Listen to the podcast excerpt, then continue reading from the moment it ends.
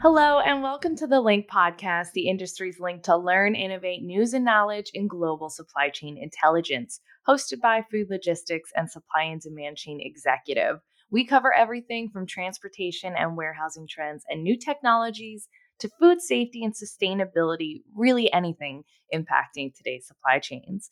My name is Brielle Jaekel, the managing editor here, and today I am talking cold storage with an executive from NAI James E. Hanson Inc. to discuss some of the trends happening in that space right now as the popularity grows and ordering becomes commonplace online. So let's link into that conversation now.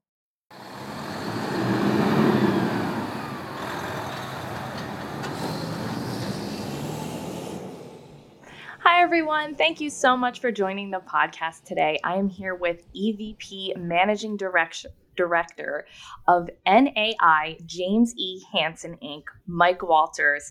Hi, Mike. Thank you so much for coming on and talking with me today. Thank you so much for having me. I really appreciate you taking the time to hear what I have to say. So, we're talking about cold storage right now, which is a super important topic, especially with the vaccines. And in addition, so many food delivery is becoming in the last mile is becoming very, very popular. So the cold storage sector as a whole is significantly growing. Um, can you tell us a little bit about some trends that are happening in cold storage right now? Certainly, there's a lot of trends taking place. Uh, the COVID world has changed cold storage and that people are doing the same functions in lesser space with more distance between themselves. Also, um, cold storage has changed with e-commerce has really changed the game. So people are buying a larger percentage of prepared and frozen food. And uh, a couple other points is um, the frozen and refrigeration section um, of the two, the refrigeration sector is going to lead the trend going forward as having much, much more dynamic growth than the frozen section. And that's because um, they're changing and exceeding the shelf life of basic refrigerated goods. And uh, that's one of the big innovative changes that is, is, taking place. And also companies are spending a lot of money in R&D to further that uh, shelf life.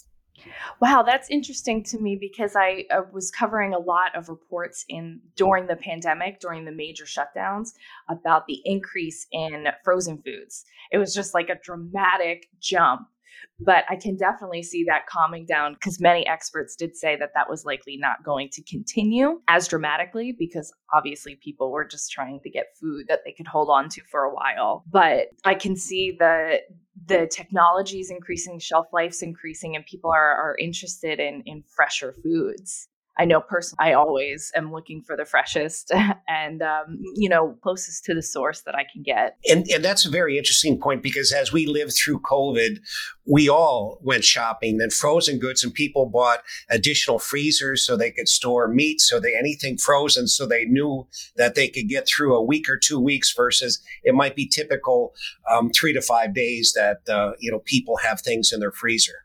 Absolutely. Now, how has the industry adapted to that significant growth that happened in the last few years? You know, the industry has adapted. The cold storage as is so reactive, and it showed how quickly they could adapt, how quickly they could change worker conditions um, to make it safe, as well as um, added facilities and getting closer to the customer. And that's been one of the big adaptations is you know, we'll go on to another another question, which is micro fulfillment. But what's happening is by adapting and getting closer that last mile to the customer and having more smaller facilities that work off a larger hub facility is one of the innovations that's taking place. So, with this growth in micro fulfillment, how does that fit into the cold storage area?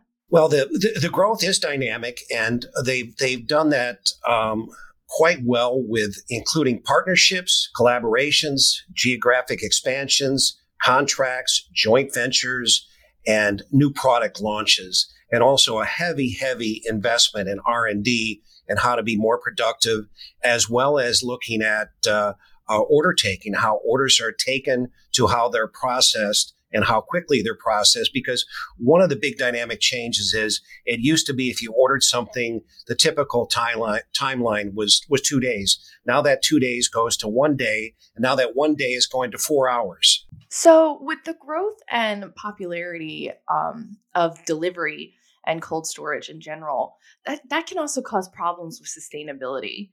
How is the industry handling sustainability specifically, um, and especially with refrigerants producing such a larger carbon footprint? You've certainly done your homework, and that's one of the conundrums of cold storage because cold storage represents about 1% of the world CO2 emissions which will only increase with demand. And also, this presents a catch 22 with climate change, meaning that the necessitation for cold storage will be greater. But cold storage um, you know, further creates that. So that's why options such as, as solar options, renewable energy sources, and also looking at packaging. Um, right now, the American consumer will pay extra for sustainable products. They will pay extra. And I think it's been led by the garment industry that, you know, you're, you're using containers over and over again versus just using them, throwing away. That's where I see one of the trends and the whole sustainability issue will certainly be greater as each day goes on. Right. I absolutely agree. That's it's great to hear that all of those new trends and, and strategies are taking hold. I saw a report today come out about how luxury clothing companies and you know higher end brands they they were always reluctant in the past to use sustainable packaging because it's usually just a brown cardboard box or, or something very plain. So now they're all inventing new ways to create exciting sustainable packaging that still looks pretty and pleasing i guess I, I would say to to the consumer. Absolutely well, that's all the questions I have for today. Thank you so much for coming on and talking with me. It's a real pleasure. I look forward to talking to you in the future. Absolutely. All right. Thank you so much for listening to today's episode and tune in every Tuesday for our episodes of Link by Food Logistics and Supply and Demand Chain Executive. If you like what you hear, be sure to give us a thumbs up or a review wherever you listen to your podcasts. You can follow me on Twitter at Jacob Riel for more of what's happening in the supply chain. And do not forget to hit subscribe on the Spotify, Apple, and Google playlist apps so you never miss an episode.